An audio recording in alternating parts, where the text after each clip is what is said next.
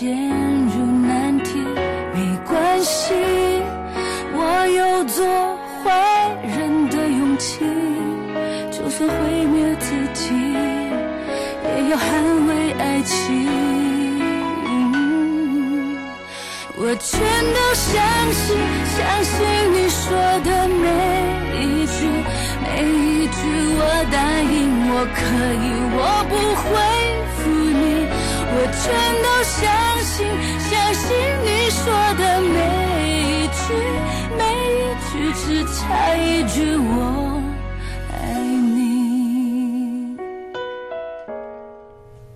晚上好，收音机前的各位朋友，网络前的各位网友。周三的晚上，今夜思雨时，我们将和大家一起分享各位遇到的情感问题。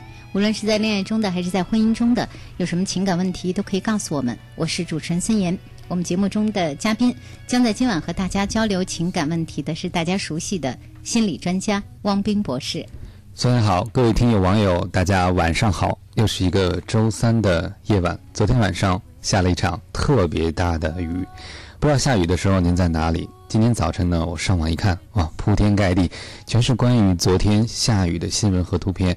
我看到啊，有很多网友真的非常有想象力，说啊，到北京来看海吧啊，有好多地方有很多的积水。我在想说，其实生活中这个大雨啊，可能对很多人来讲，被挡到了路上也不是什么快乐的事情。但很多人索性就干脆让自己淋一个透，做一个大雨中的弄潮儿来看海。所以我在想，其实每日的生活呢，可能也有很多的不如意。嗯，但是如果有一颗怎么说呢，能够去审美、能够去想象的心呢，就真的很了不起。其实我觉得，如果大家没有想象力的话，哈，不管是在爱情中还是在生活中，我觉得没想象力也没关系。但是我们至少要学会做一些有效的、可靠的、踏实的行动，来表明我们对彼此的感觉和欣赏。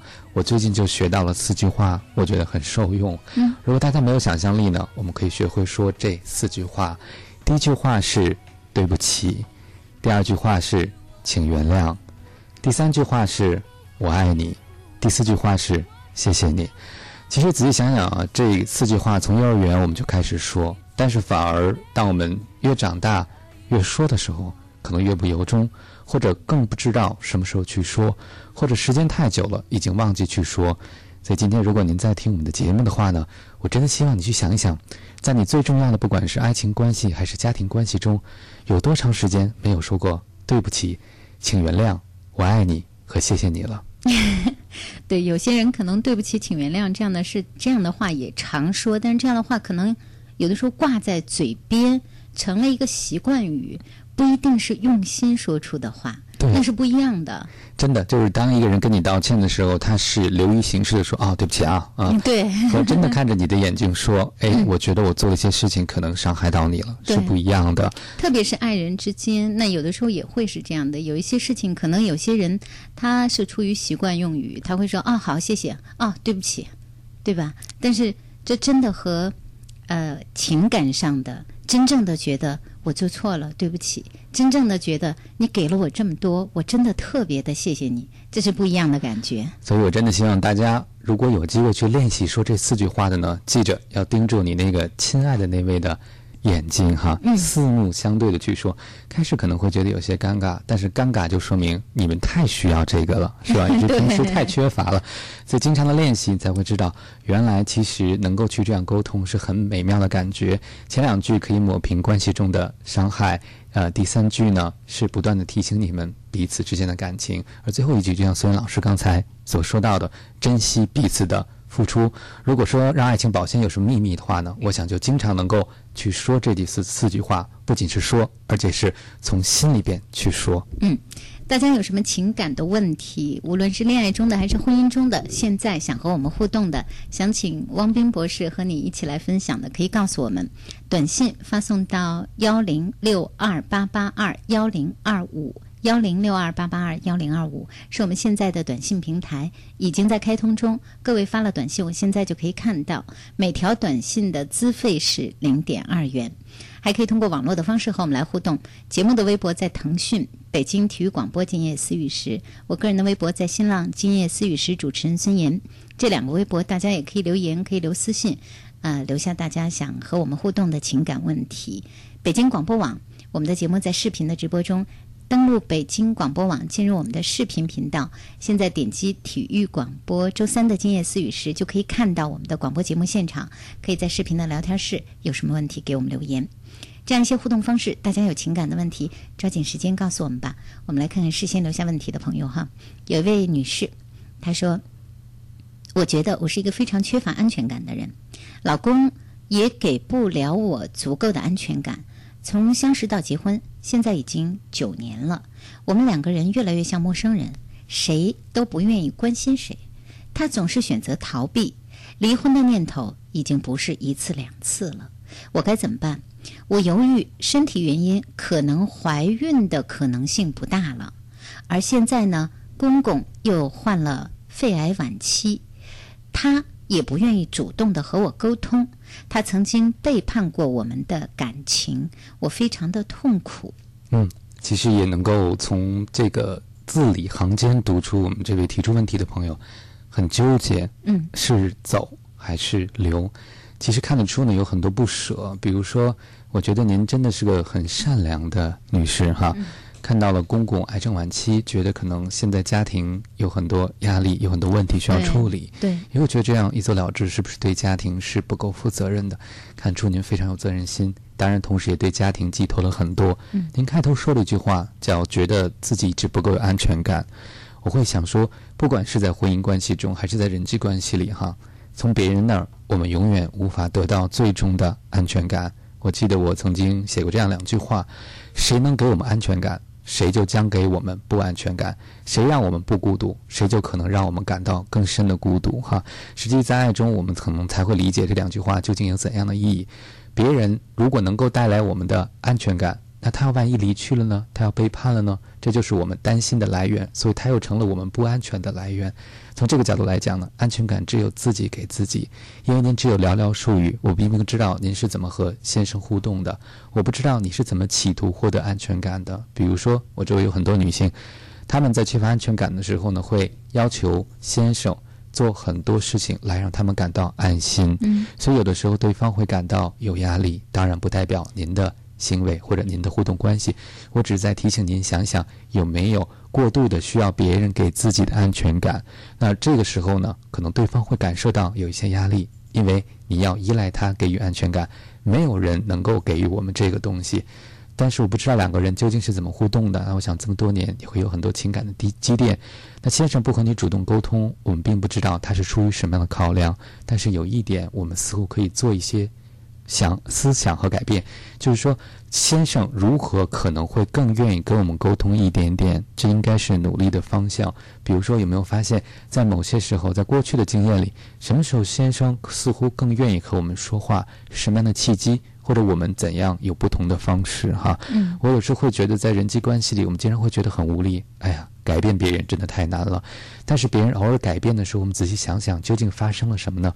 肯定是我们先做了一些不同的事情。我知道你一定也做过很多尝试，但是在要走和在要留的选择还没有做出最后决定之前，我觉得也许有尝试的机会和尝试的必要。也许可以想想，要不要尝试用一些创新的方式来和先生沟通一下。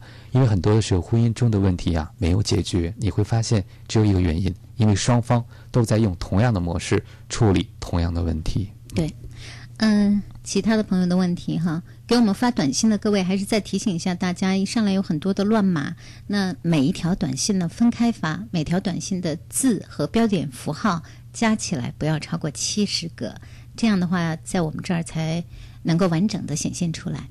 有位女孩子问哈，就是我的男朋友在性格和爱好各方面都很合适。大概是说我和我的男朋友吧，哈。嗯他说，但是我们交往不到一年，我的男朋友提出呃性的要求，我们俩还都是大学生，我呢并不想这样，就拒绝了他。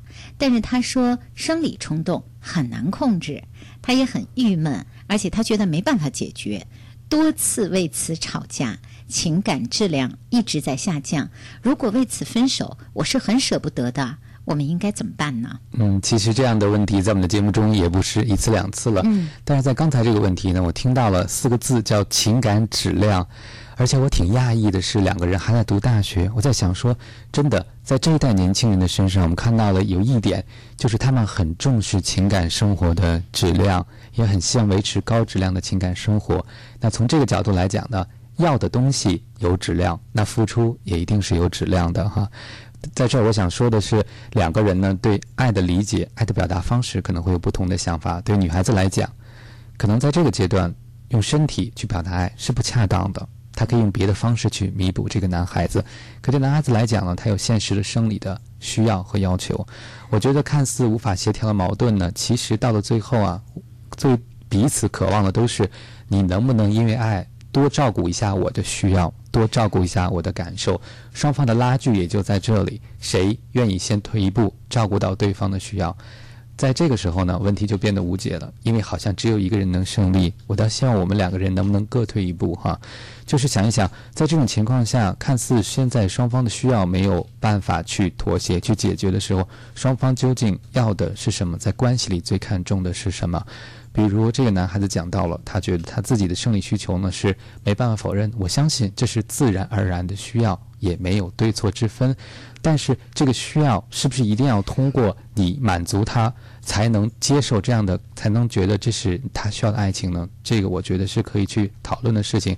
我主要是觉得在这样的事情里啊，每一个人应该想想怎么做是你自己想坚持的一个原则，也不要为了挽留什么而去做这件事儿。我始终觉得人生中的事情，无论在爱情中还是生活中，永远不要为别人做，而要为自己做。我们看到很多女孩子说。我为了留住他，所以我决定牺牲我的身体。那最后如果没有留住，你能承受这样的损失吗？就且不论要不要，最终能不能留住，更重要的是，如果你要做。你要为自己做，而不是为对方做。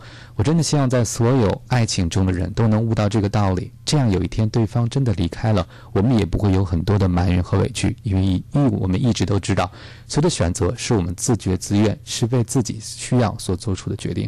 所以我说的这个是供你参考，要想一想，你愿不愿意为了自己做这个妥协，而不要简单的去为了舍不下这段关系而妥协自己。因为在每一段关系里，除了性以外，还会有这样或者那样需要彼此推让和妥协的机会和问题。其实，在这个问题中，如果能养成沟通的方式，我觉得未尝不是一个好的开始。嗯，另外一位嗯问到问题哈，他说：“汪斌博士，我今年二十五岁了，单身。”家里人对我的终身大事儿有点急了。对于我来说，爱情呢是生活的必需品，物质可以算是奢侈品。可是感觉有的时候很难遇到。如果注重物质，反而更容易找到。但是我也不想为了物质而凑合，我只想找到那个适合我的。可好像总是感觉没有遇到一个人，这条符合了，那条又不符合。是我的要求太多了吗？我尝试了朋友介绍。网络交友等等多种渠道，该重点考虑哪些方面？怎么样做才能找到合适的呢？嗯，我们这朋友好有反思精神哈，在没有找到合适的时候，就会想到哦，我是不是要做一些调整？嗯，其实您刚才讲到了一句话，叫“我觉得情感是必需品”，啊，其他的东西都不重要，情感很重要。这样很注重感情的朋友，我会发现他们有的时候也许会有一个特点，就是对另外一半。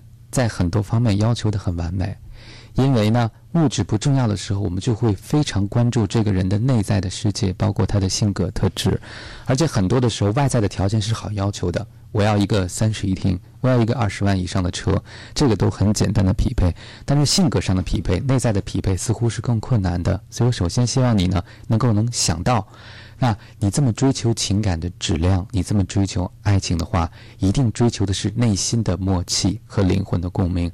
这样的人一定不是在大街上随便抓一个就能遇到的，一定是少数的。所以要耐心。第二点，要检醒一下自己的标准，有没有把自己的标准都列在纸上？想一想，能找到这样的人吗？这样的人容易找到吗？很多的时候，我们就是这样哈，捡了一个好东西。就会想到有另外的要求在，那每个人都会有自己的缺点，所以你要检醒一下，你的标准是不是老在变？比如说一开始觉得这个人符合这些标准，接触以后发现，哎，那些标准又不符合。每个人都肯定是这样的哈，没有一个人，就像我们购买了很多商品之后，会发现哦，这个是挺好的，用两天又想要更好的了。你的标准是不是也在改变？所以两点，第一个，你的标准都写下来，现实吗？生活中有这样的人吗？如果有的话。第二点，想一想，会不会认识一个人以后，自己的标准突然改变，专注起对方没有的部分，而忽略了他已然有的部分？想一想，可能这需要是需要做调整的部分。嗯，另外一位在问哈，说，嗯，请问老师，我现在呢工作了，但是我的女朋友大学三年级，现在当我对她的好成为了她的习惯，她就会不满足，我就会越来越累。我呢是那种惯女朋友的男生哈，请问一下怎么样做啊不会成为那种恶性循环？哎，我觉得我们这个节目问问题的朋友哈，已经其实都很主动的在解决自己的问题了，是吧？对对对，就是已经意识到有一些问题了，对吧？嗯，其实我想呢，能够去惯别人，能够付出啊，真的是有能力去爱，有心力去爱，有精力去爱，也挺了不起的。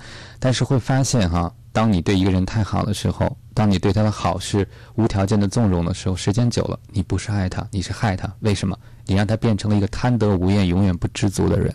这就是人性的弱点哈、这个，所以人们说两性关系当中有没有一些规律，还是有规律的。如果一个人总是惯着另外一个人，当然有一些人是有察觉能力的，你惯着我，我知道，我会适可而止，是吧？但是更多的人可能呃，就作为我们这个人的弱点来说，越惯着我，我就越是觉得。啊、承受了这种被惯的、被宠的这种感觉，那有的时候就有一点点不知道那个边儿在哪儿了。就是习以为常了，对在这个水平上满足了，就想吃更好的东西，就想要更多的东西，对吧？对，而且人总是被惯着之后，真的会被惯坏的。怎么有那么一句话哈？惯坏的，惯坏的哈。对对对有的时候所谓惯坏的，就是说总是惯着他，那他有可能更任性，嗯也变得更自我。可能会觉得自己是最重要的，满足自己的要求也很重要。我估计这个男生他就是怕这样，对吧？对怕女孩子变成这样，怕两个人的关系变成这样。所以呢，我觉得现在随时去中断这个循环都不晚，但是方法还挺重要的哈。对，你要突然说昨天我还惯着你，今儿我就不惯你了，那女孩可能就会说你是不是不爱我了？怎么了你？而且她不能理解这种变化，对吧？对太突然了，所以我想，第一个是缓慢的改变。就像我们帮助一个孩子去改掉坏习惯的时候，我们可能很难完全的在一天之内就变一副面孔对待他。其实这个时候孩子可能会不理解，甚至会更愤怒、更逆反，对不对？所以我们要逐渐的减少我们惯着他的行为。第二点呢，我们要去跟他沟通一件事情，就是说我能做到哪里，我不能做什么东西，而且我觉得有的时候我已经很累了。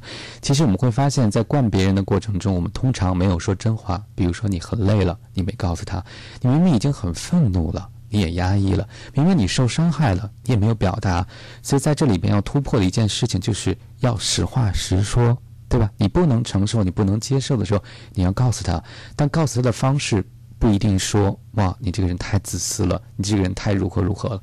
不要以指责的方式，只是说啊，我觉得我很累，我觉得你这样我去做这些事情，我理解你需要我做，但我可能会很累。我觉得我能做到什么样的程度哈，等等。我想更重要的是，在我们慢慢的去减缓我们惯他的行为的背后，让他意识到我们并没有减少对他的爱。只是我们要重新的去界定我们能做什么，我们不能做什么。我想这个是让对方一定要明白的事情。嗯，另一位问我们的问题哈，他说呃，想问一下现在他的这个情感问题，他说是这样的哈，他和他的先生，这是一位女士，她说我和我的先生呢，我们是大学同学。那在和我谈恋爱之前呢，我的先生喜欢的是另外一位，不是我们班的，呃，是我们学校的女生。他们两个人之间据说是断断续续的好了那么八九个月的时间，后来就吹了。啊、他和我好之后，我问过原因，他说的很含糊。当时我沉浸在幸福中，我也没有再问。而现在呢，我们两个人已经结婚有三年的时间了。就在前不久一次活动当中，可能他和那位女同学又遇见了。我现在感觉他们之间的互动不同寻常，比如说他们之间的一些交流会不让我知道，他们之间有短信、有电话，甚至可能还见过几次面。我不知道他们之间的情感会不会复燃，发展到了什么样的程度。我想和我先生交流这件事儿，但是呢，呃，他依然是比较回避的。到今天我都不知道他们之间的来龙去脉是怎样的，如何开始，如何结束。现在那个女生在我先生心中的定位又如何？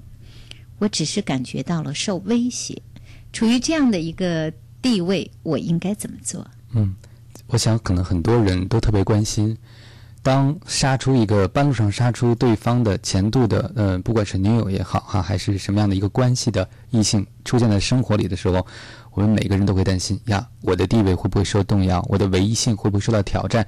甚至对方会不会在，呃，我先生的心里排到了我的前面呢？可惜啊，这些问题我们都控制不了，也改变不了。我们能控制的是什么呢？是我们在先生心目中的位置是什么？这是完我们唯一可以做功课的地方。我能理解您带着很大的焦虑、很大的不确定，而且这样的情绪极有可能会渗透在你和先生的互动之中。我觉得这可能也是难免的。但更重要的是哈，我觉得爱情中很考验我们一个能力，就是说，当对方处于不确定的时候，我们怎么保证自己的确定？就是我们能做些什么？我们的确定源自于哪儿呢？就是你想要什么。其实我看最后的问题，似乎这个女士已经说明了。她是想要这段婚姻的，对吧？她是想保卫这段婚姻的。保卫婚姻最好的办法就是和先生成为盟友。看来现阶段先生和你讨论这个女生的情况似乎是不可能的。不过这似乎并不是最重要的事情。最重要的事情是先生和你讨论别的问题的时候，你们是如何相处的。换句话说，就是你和先生的关系。不涉及这件事儿是如何的？我想在这段时间内，我们会有很多焦虑，很多不确定。但我们如果问清楚自己真的需要的是让先生离自己更近，保护这段关系的话，我们能做的就是想方设法让自己在先生心目中的这个分分量更重。但我会发现很多女性会采用什么方式让先生重视自己呢？啊。这个用吵架的方式，嗯，用牢骚的方式，对，用逼供的方式，啊，用调查的方式，用跟踪的方式，让先生注意我在看着你哈，我我注意到你在干什么。嗯，其实仔细想想，这些行为真的会有帮助吗？我们不知道。但是我想呢，这个如果和先生之前你想结婚三年，还是有很深的感情在的哈，我们怎么能利用优势？发挥我和先生之间的情感的连接的作用，比如说你和先生之间，以前你想这三年的过程中，哎，先生容易被什么样的事情打动，对吧？你们之间有什么样感人的瞬间？能不能偶尔借机温习一下，提醒一下先生你们之间的感情？但不要做太刻意哈，这让先生能够知道哇，无无论他是如何抉择，你是爱他的。我想这是我们唯一能做的事情。嗯，好，今言私语是各位听到的是我们的嘉宾汪斌博士和大家在互动，大家遇到的情感问题，恋爱中的或者婚姻中的您遇到的情感问题，现在可以告诉我们互动的方式，大家可以发短信发送到幺零六二八八二幺零二五幺零六二八八二幺零二五，可以通过微博和我们来互动。我们节目的微博在腾讯。北京体育广播《静夜思语时》，我个人的微博在新浪《静夜思语时》，主持人孙岩。这两个微博大家可以留言，可以发私信，还有通过北京广播网观看我们正在直播的视频，在视频的聊天室给我们留言。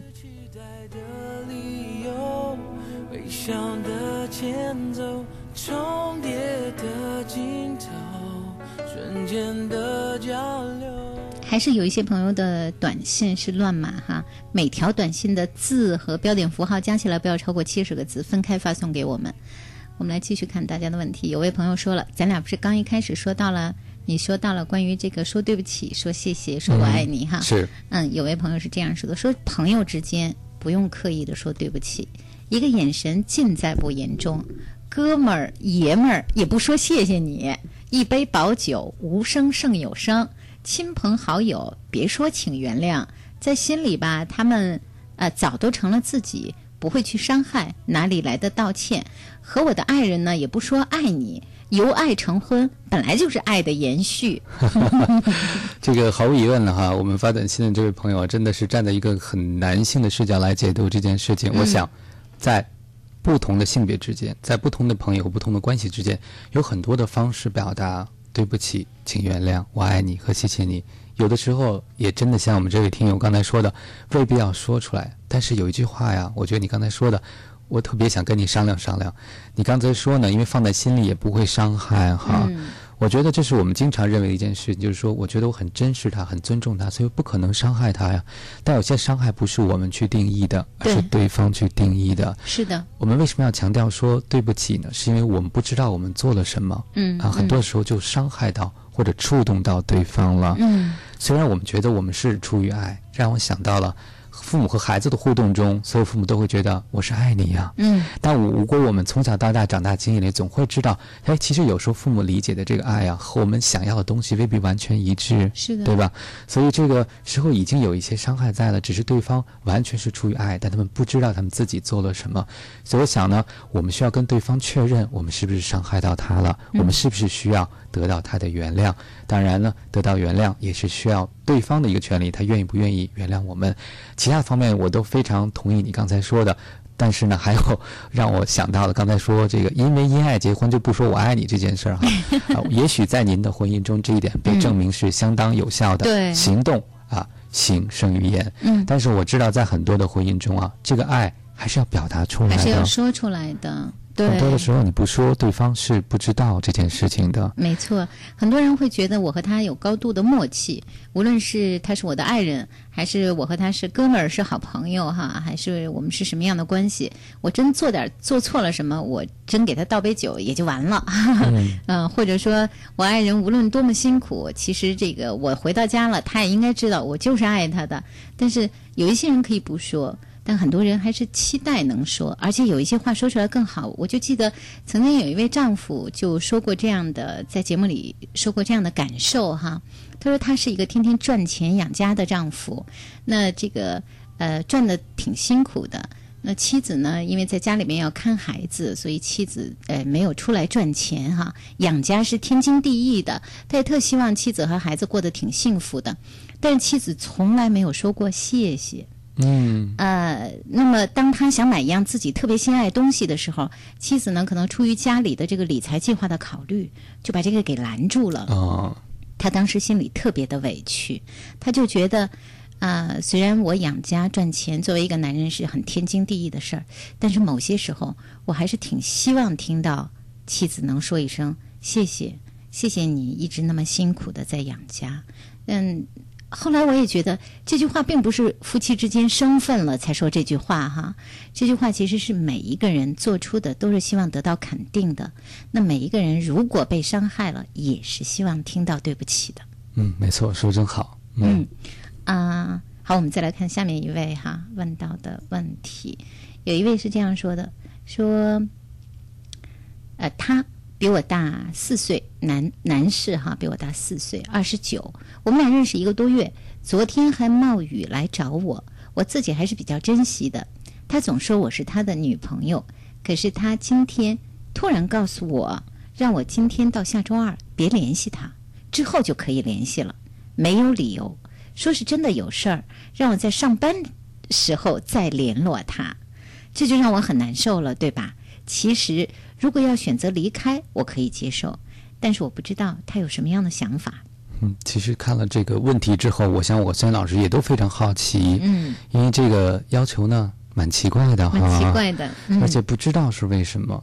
我觉得哈，爱情中应该有一个基本的条件或者基础，就是能沟通。嗯，当彼此不能够理解对方的奇怪的、突然的行为的时候，至少我们事后应该可以去聊这件事情。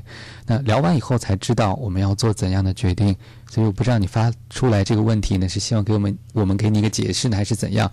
但不管如何呢，这说明你们在爱情中还有一个沟通的需要，对吧？需要去嗯解决这个问题，需要去了解。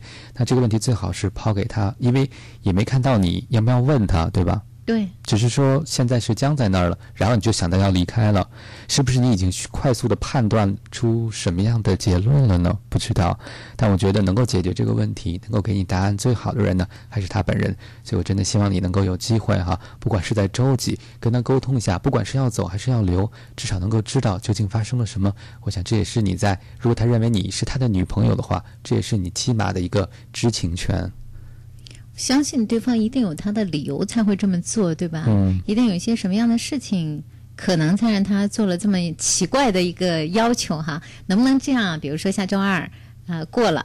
然后和这位男孩子刚好是一个可以沟通的机会嘛，就是要走要留，是不是都明明白白的，对吧？比如说下周二过了以后，可以问问这个男孩子说，这周是一个挺奇怪的一周哈，不知道你有没有遇到什么事情，愿意可以告诉我的，啊、听一听那个男孩子怎么解释，怎么说，是吗？我觉得孙老师一说话哈，就让人哎呦特别想去倾诉哈。你看孙老师做了一个很好的示范，就是没有用指责的方式、嗯说哇你这个太奇怪，你干什么？就是你和谁在一起呢？哈，我觉得其实就是因为我们秉承了一点，我们先选择了相信对方。嗯这个其实出发点很重要的。就是不管发生了什么，我先选择相信你，但是我也希望你能告诉我，我特别希望听到你的难处和顾虑，对为什么会这么做？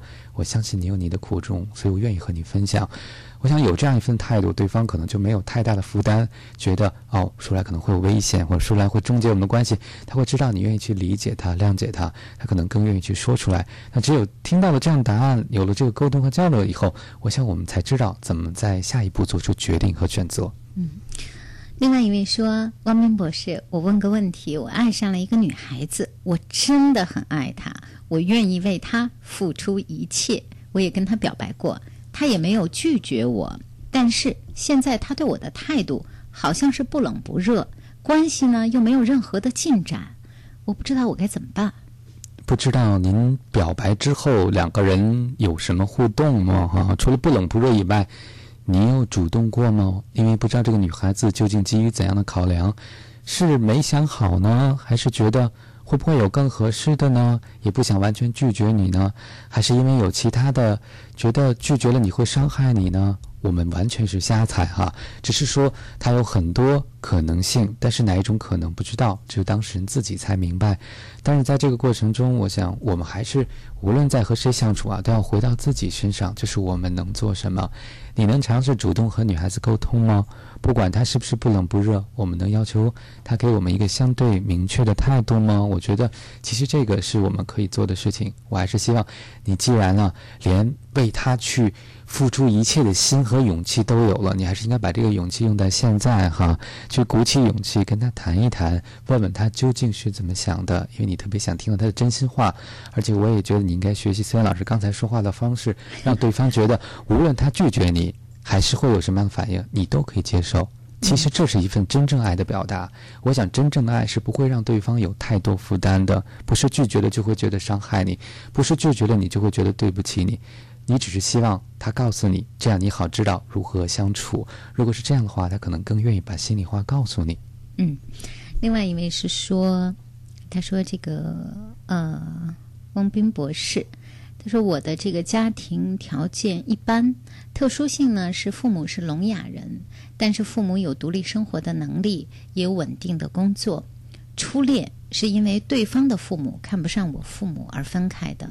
我觉得我父母是最好的父母。”但是在今后寻找另外一半，心里多少都会有了一点阴影，不知道对方是否能接受。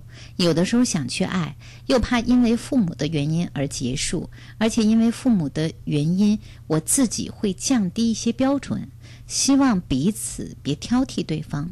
但有的时候还是想找一位比自己优秀一点的就行。现在呢，就有一点高不成低不就的感觉，不知道如何去找。嗯，首先呢，我觉得听到你那句话呢，我就特别受感动，觉得自己的父母是世界上最好的父母。对，我不知道你有没有常常把这句话说给你的。父母听啊，我想对，这父母多为自己的孩子骄傲哈。对啊，真的不容易啊！我想作为这样的父母养育孩子，一定也付出了特别的艰辛。对，所以我能理解你，觉得他们特别好，特别不容易哈。但是同时在自己找另外一半的过程中，确实有很多现实的问题。但是我听到你说你遇到了一次的拒绝，嗯，这次拒绝对你伤害是蛮大的，持续了很长时间。但是我觉得一次的拒绝呢，并不代表永远的拒绝。我看到这个恐惧已经让你不敢去爱，不敢去要求了。我觉得我们可以提要求，可以去爱，我们应该有尝试的机会。拒绝也是爱中的一部分，不会所有我们爱的人都会接纳我们，即使不因为我们的父母，也会因为其他的部分，对吧？都有可能被拒绝。所以在这个时候，我想我们还是应该坚持去尝试，因为只有尝试才有可能，不尝试连可能都没有。刚才您讲到说，现在觉得高不成低不就哈？我觉得这个高和低啊，更重要的是看你要求的什么东西。今天我还和朋友聊天的时候就说，我们很喜欢给别人打分。我们以前想自己应该找一个十分的，于是我们放弃了八分的。可是等了好多年，发现必须妥协。看到八分的，又想，那我为了等了这么多年，就为了找个十分的，结果今天八分的，我再回头，哎呀，觉得对不起自己，干脆八分的又放弃了哈。这样的结果就蹉跎了自己。我觉得我们最好不要给人打分。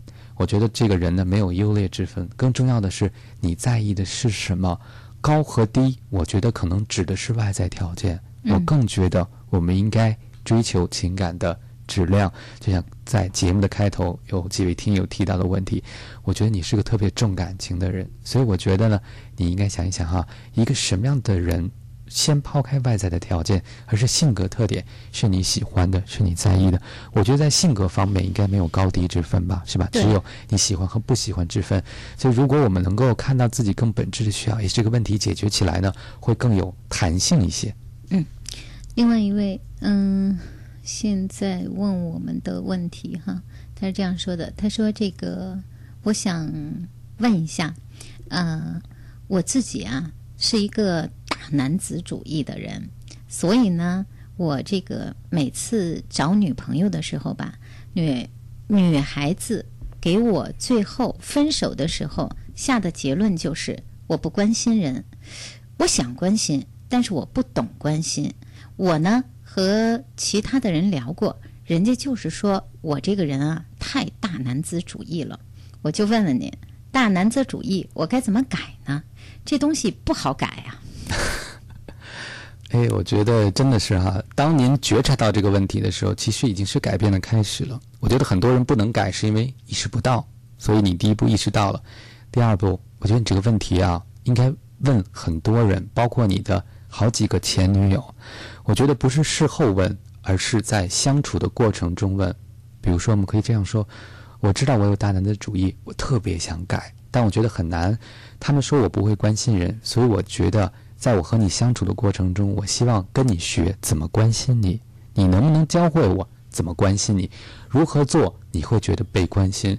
这样你的每一次恋爱都可以成为一个学习的机会。我觉得问题最终能不能改变，是不是能从不及格变成及格，也许不是最重要的，而是让对方看到了你有愿意为对方持续努力、持续改正的态度。那大不了可能说一句：“正因为我改不了，所以我愿意一辈子听你唠叨。”哈，这也挺感人的。所以我想，关键是一个真诚的态度，就决定了你愿不愿意为爱付出，而这可能是女孩子最愿意看清的、看重的东西。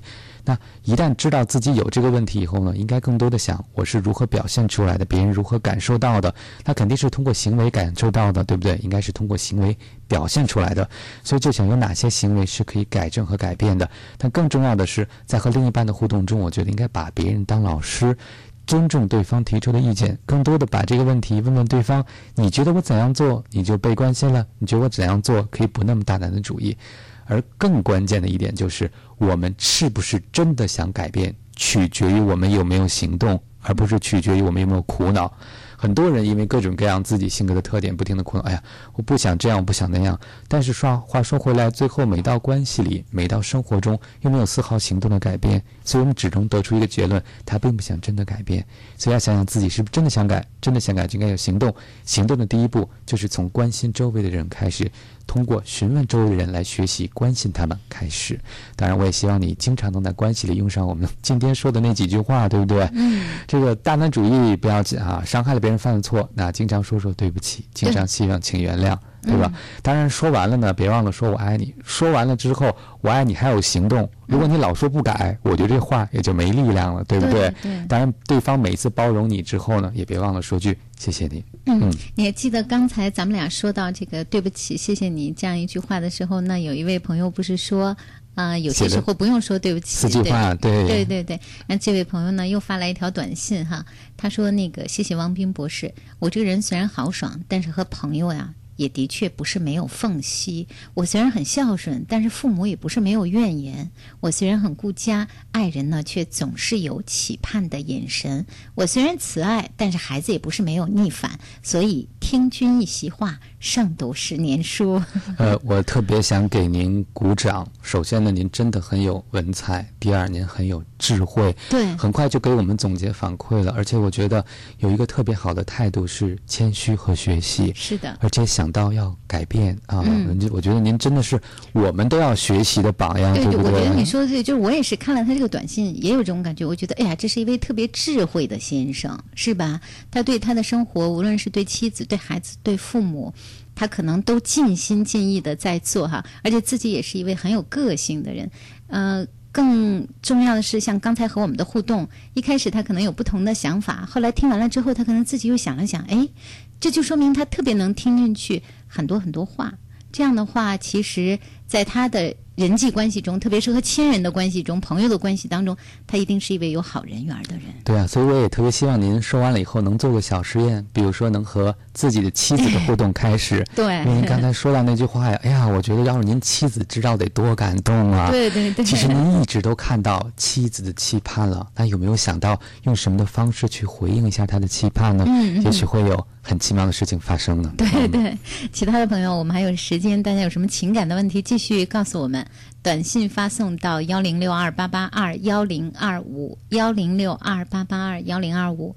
微博和我们互动，我们有在腾讯的节目微博“北京体育广播今夜思雨时”，有我个人在新浪的微博“今夜思雨时”主持人孙岩，大家可以留私信，可以留言。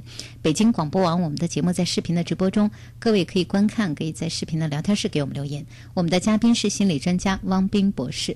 我们来看私信当中，有一位这样说的哈，说我有一个问题，孙岩，你一定要让汪斌博士来解答一下。我和我的男朋友九月份就要结婚了，但是我的男朋友天天加班，因为呢他做建筑设计的，特别的忙，可能一个月才能陪我一两天。而我是一个特别活泼的女孩子，我觉得结婚就是找个伴儿，共同创造共同的生活。可是他这么忙，几乎没有时间和我交流，我就突然觉得，我为什么要结婚啊？我一个人可以养活我自己，闲的时候和朋友小聚。我觉得他这么忙，与我结婚的初衷就不一样了。那还不如，那我还不如不结婚呢。这婚期 就快要到了，您帮帮我吧，我到底应该怎么办？嗯，九月份哈，现在是七月份了，还有两个月。这个在结婚前呀、突然想到了，哇，这是我要的生活吗？嗯其实很多人在结婚前都会在想，哇，这真的是我要的生活吗？也有很多人真的是到结婚前才认真的考虑，我要不要去签这样一个协议，这样一个契约，因为这是很慎重的人生大事。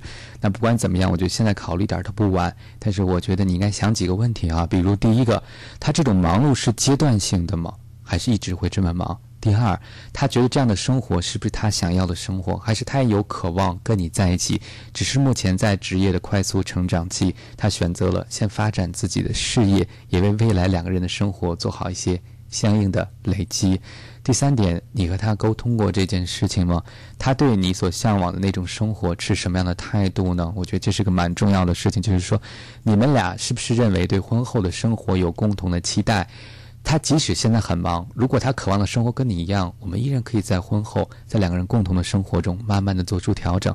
但是如果他渴望的生活就是不一样，他就觉得我这样的忙碌才是最有意义的生活。我希望一个月有一两天和家里人在一起，我觉得对我来说就够了。这样的情感交流，那可能就意味着你们在情感上的需要会有不同的地方。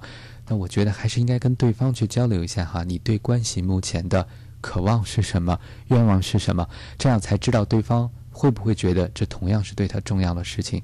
我觉得你的问题啊，提醒了我们很多在收音机和网络边的朋友，去想一想，在情感关系中，我们要想让爱情能够长久的话，让婚姻能够长久的话，彼此需要的东西是不是能够匹配，实际上是蛮重要的事情。你把家庭放到了第一位，他把家庭放到了第二位。如果你能接受，这没有问题；如果你不能接受，这就会是个摩擦，对吧？因为你会觉得你最看重的东西，对方不是最看重的，那就会造成情感上的不满足，或者在付出和给予方面的不平衡。所以，其实呢，每个人都应该在情感关系中沟通的一个重要的事情，就是你渴望什么样的生活，渴望什么样的婚姻，什么让你满足。回到一个抽象的词呢，就是价值观。你认为什么对你最有价值，是你愿意为之付出的。这个一二三四五的排序是怎么样的？我们也希望大家在恋爱之初就能够去谈这样的问题，不要脚踩在这个粉色的云彩上哈，已经忘记了现实的生活。其实这些东西能够谈得拢哈。这个浪漫呢，才能持续的长久。我会觉得，其实什么样的爱情长久呢？就是双方认为重要的东西啊，基本上在大的方面有很高的一致性。这样的婚姻呢，大家心往啊一起想，嗯，劲儿往一处使，我觉得是更容易有共同的目标和意义感，也更容易彼此满足。因为你的需要就是我的需要，我满足你，我就会觉得很快乐，而且我很能理解你为什么这么需要。嗯。另外一位问，嗯、说想问一下汪冰老师，今年呢二十五岁，和这个男朋友两个人是异地恋。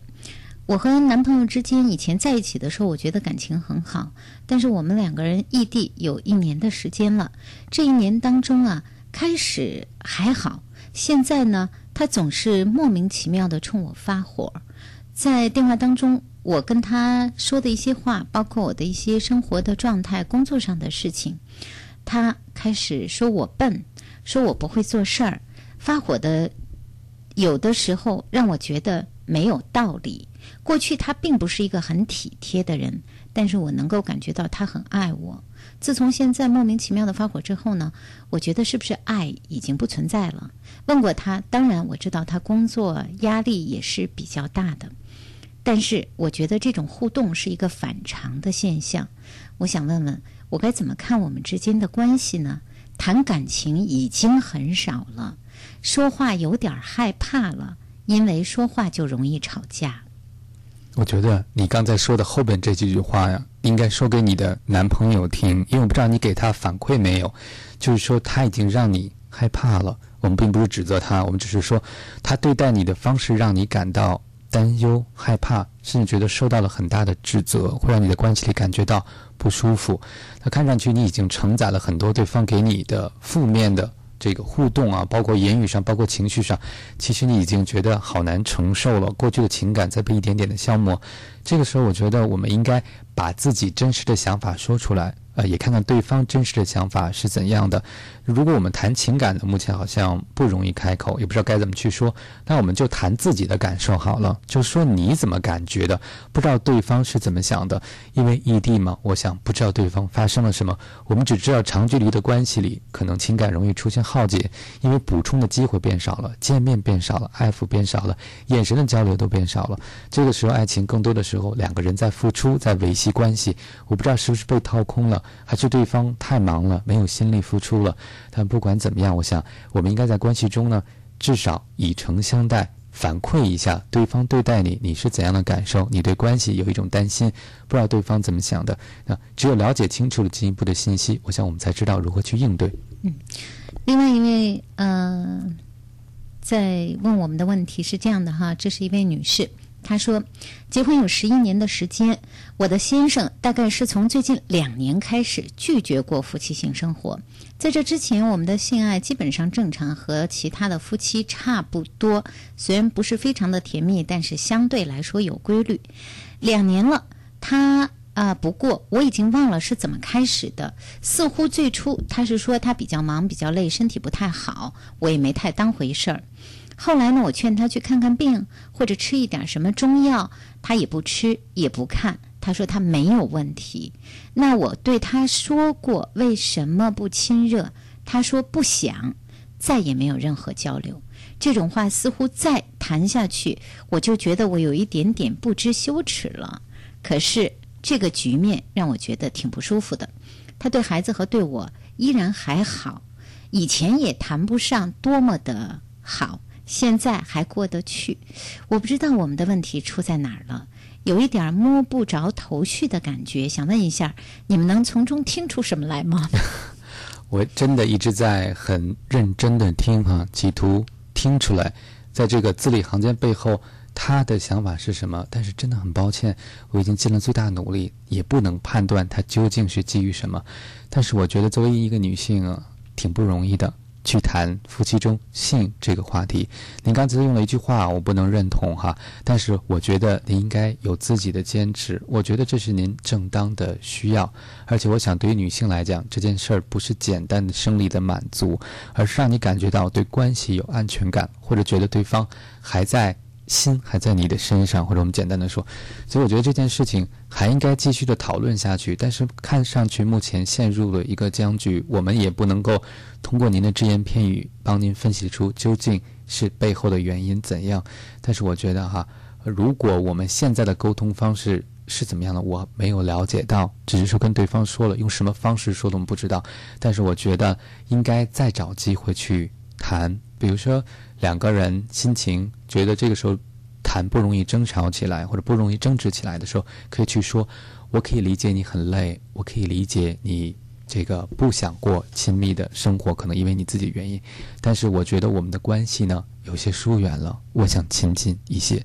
我们先不从身体谈起，我们先从关系谈起，看看能不能在关系上有彼此亲近、松动和软化的可能。那可能关系松动了，我们才有可能进一步了解究竟发生了什么。但不管怎么样，我觉得如果您认为性亲密在您所定义的婚姻和爱情中是非常重要的一部分，我觉得你完全也有坚持的理由，也有坚持的权利。嗯嗯。另外有位朋友说哈，私信中说说我从高中啊我就暗恋了一个男孩子六年，那如今呢我们已经毕业了，因为上大学的缘故分多聚少。他阳光、善良、包容，但是我觉得很奇怪的是，为什么我总觉得电话里我可以对他无话不谈，但是见面呢却觉得无话可说？我隐约觉得我在他心里并不特别。我也怀疑过去这几年我喜欢的是不是真实的他，还是依赖多于爱？要不要表白呢？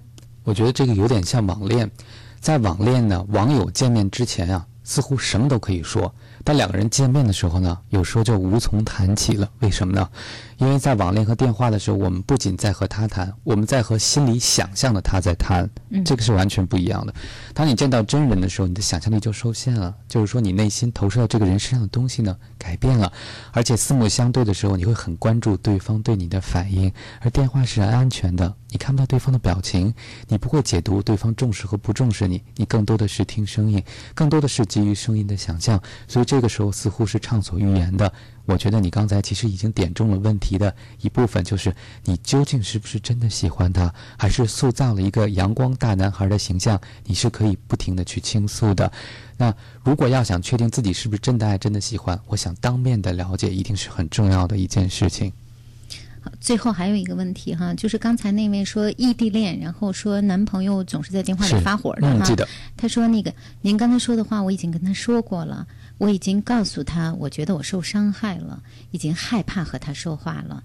他稍稍的好几天，下一回还是如此，是感情出现问题了，还是他的情绪出问题了？我觉得，当我们用这样的方式，对方啊有所改变，首先我们要肯定对方，对吧？他要接收到这个信号，他愿意做调整，但这个调整没有持久，看来对方不能够保持这个状态。但不能保持状态是什么原因呢？你有没有进一步去探索呢？首先肯定。哇，我觉得在我说完以后，你真的有改变。我发现你在意我，但是我不知道为什么又回来了。我觉得我可以做些什么，让你能够保持那样的状态呢？我觉得就是一起努力，尝试去面对这个问题。当然，你说的也是一个可能。我想呢，我们只有通过不断的试探，才知道问题究竟能解决到哪里。如果最后我们不能接受，我想也应该让对方知道我们的底线在哪儿。嗯，好，今夜思雨时，各位听到的是每周三我们和大家交流的情感问题。有朋友在问说，你们的节目网上有重播吗？有的哈，在北京广播网可以找到我们节目的重播，可以找到我们节目音频的重播、视频的重播。那有些朋友可能会错过我们的节目，大家记得。嗯，可以在之后的时间登录北京广播网，特别是视频。我们今天的工作人员把它这个视频直播，大家刚才观看了之后呢，在之后会有一些剪辑，剪辑之后分段再重新上网。所以大家以后如果要观看的话，也可以到我们的视频当中去找我们的节目来看一看。今晚的节目内容就到这儿，谢谢我们的嘉宾汪冰博士，谢谢辛苦了，谢谢。嗯，感谢我们今天的音频导播小蛇，谢谢我们的视频编导陈佩，视频摄像叶春磊、崔勇。今晚节目就这样，明天我们再见。不觉得累，我愿为你承受，付出付出我的全部。我给你幸福，Oh yes or no，只是在你愿不愿意接受幸福，我愿给你最真挚温柔，摊开你的双手，就让一切从头。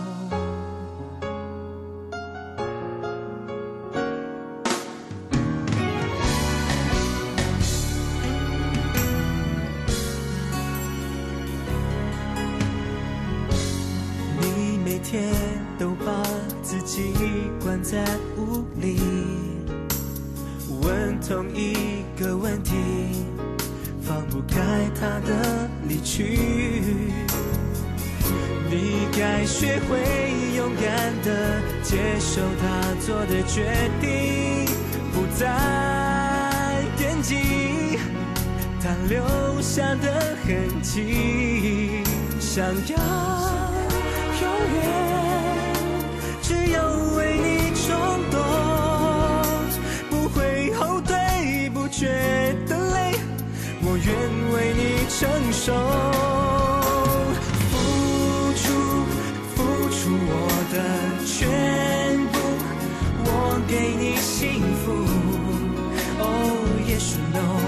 只是在你愿不愿意接受的幸福，我愿给你最真挚温柔，摊开你的双手，就让一切。从此只为你烦忧。You gotta tell me what can I do？我早已决定，